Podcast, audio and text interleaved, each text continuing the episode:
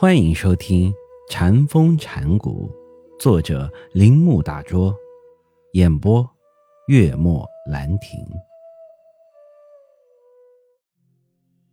而且一旦触及到这个力量之后，使万种象征原样不动，便随处可见原动力的活动，一个一个的象征极其圆融，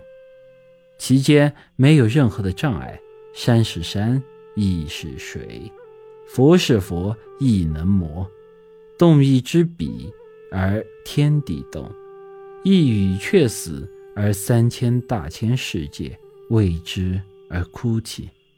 用一句禅家的常套语来说的话，李公饮酒，张公醉。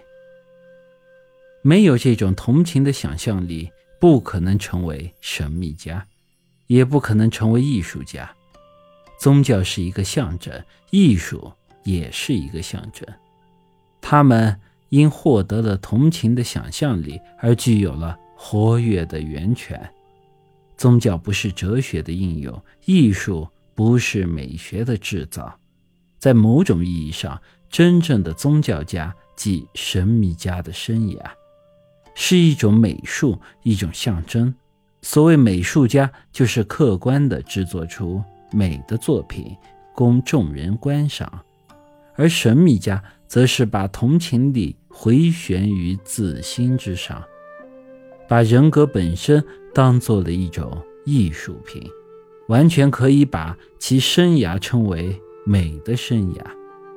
禅的神秘的生涯里，其妙机所动之处，实在是惊天地泣鬼神的。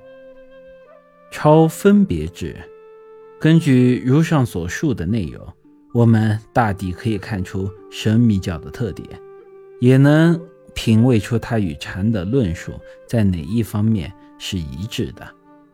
我在这里研究一下，神秘教也如禅一样，以分别智达到事理的真实的这个问题，来结束此篇。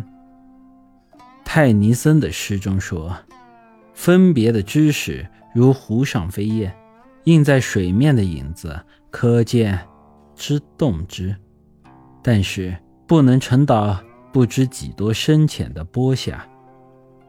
普罗迪纳斯也说，了知有三级，所谓意见，所谓智，误入。意见因五官而生，所得智由知性而生，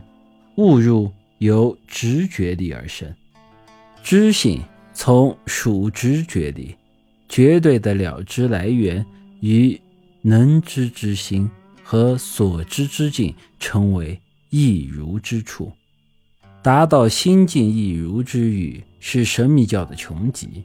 而这个穷极源于直觉力，源于同情的想象力。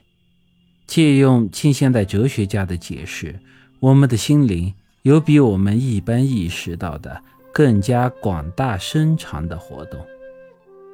接触实在的心灵，大部分深潜于意识之下，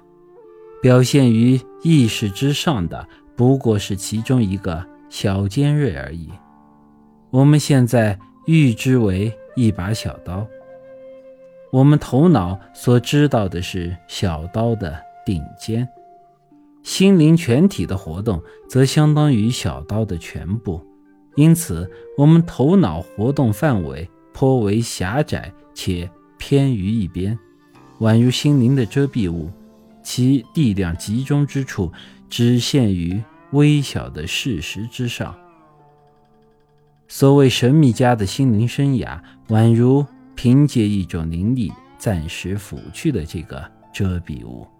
所以其世界忽然扩大，以前对此如聋作哑，现在则如对镜观之。智就是拼凑，禅语有一种说法叫万里一条铁，实际也许确实如此，但现在依分别智的观点看，这个铁并非是通达万里的一条，而是被切成一寸一寸的，不，被切成一分一分的。因为在分别智中，说万里是不明确的。本集播讲完毕，请您继续收听。